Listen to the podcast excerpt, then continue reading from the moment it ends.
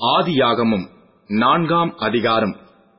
ஆதாம் தன் மனைவியாகிய ஏவாளை அறிந்தான். அவள் கர்ப்பவதியாகி காயினை பெற்று கர்த்தரால் ஒரு மனுஷனை பெற்றேன் என்றாள். பின்பு அவனுடைய சகோதரனாகிய ஆபேலை பெற்றாள். ஆபேல் ஆடுகளை மேய்க்கிறவனானான். காயின் நிலத்தை பயிரிடுகிறவனானான். சில நாள் சென்ற பின்பு காயின் நிலத்தின் கனிகளை கர்த்தருக்கு காணிக்கையாக கொண்டு வந்தான். ஆபேலும் தன் மந்தையின் தலையீச்சுகளிலும் அவைகளில் கொழுமையானவைகளிலும் சிலவற்றை கொண்டு வந்தான். ஆவேலையும் அவன் காணிக்கையையும் கர்த்தர் அங்கீகரித்தார். காயினையும் அவன் காணிக்கையையும் அவர் அங்கீகரிக்கவில்லை.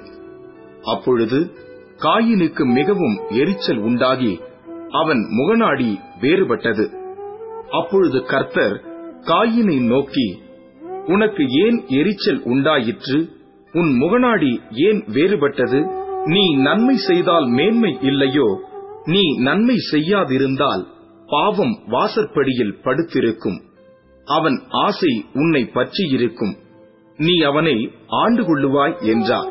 காயின் தன் சகோதரனாகிய ஆபேலோடே பேசினான் அவர்கள் வயல்வெளியில் இருக்கும் சமயத்தில் காயின் தன் சகோதரனாகிய ஆபேலுக்கு விரோதமாய் எழும்பி அவனை கொலை செய்தான் கர்த்தர் காயினை நோக்கி உன் சகோதரனாகிய ஆபேல் எங்கே என்றார். அதற்கு அவன் நான் அறியேன். என் சகோதரனுக்கு நான் காவலாளியோ என்றான். அதற்கு அவர் என்ன செய்தாய்?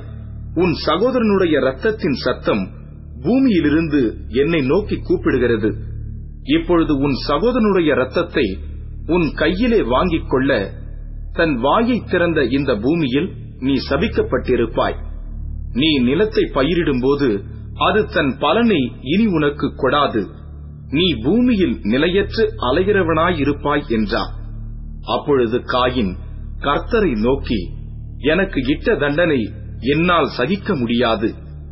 இன்று என்னை இந்த தேசத்திலிருந்து துரத்தி விடுகிறீர் நான் உமது சமூகத்துக்கு விலகி மறைந்து பூமியில் நிலையற்று அலைகிறவனாயிருப்பேன். என்னை கண்டுபிடிக்கிறவன் எவனும் என்னை கொன்று போடுவானே என்றார். அப்பொழுது கர்த்தர் அவனை நோக்கி காயினை கொல்லுகிற எவன் மேலும் ஏழு பழி சுமரும் என்று சொல்லி காயினை கண்டுபிடிக்கிறவன் எவனும் அவனை கொன்று போடாதபடிக்கு கர்த்தர் அவன் மேல் ஒரு அடையாளத்தை போட்டார். அப்படியே காயின் கர்த்தருடைய சந்நிதியை விட்டு புறப்பட்டு ஏதேனுக்கு கிழக்கான நோத் என்னும் தேசத்தில் குடியிருந்தான். காயின் தன் மனைவியை அறிந்தான். அவள் கர்ப்பவதியாகி ஏனோக்கை பெற்றாள். அப்பொழுது அவன் ஒரு பட்டணத்தை கட்டி அந்த பட்டணத்துக்கு தன் குமாரனாகிய ஏனோக்குடைய பெயரை இட்டான். ஏனோக்குக்கு ஈராத் பிறந்தான். ஈராத் மெகுயவேலை பெற்றான். மெகுயவேல் மெத்துசவேலை பெற்றான். மெத்துசவேல் லாமேக்கை பெற்றான். லாமேக்கு இரண்டு ஸ்திரீகளை விவாகம் பண்ணினான்.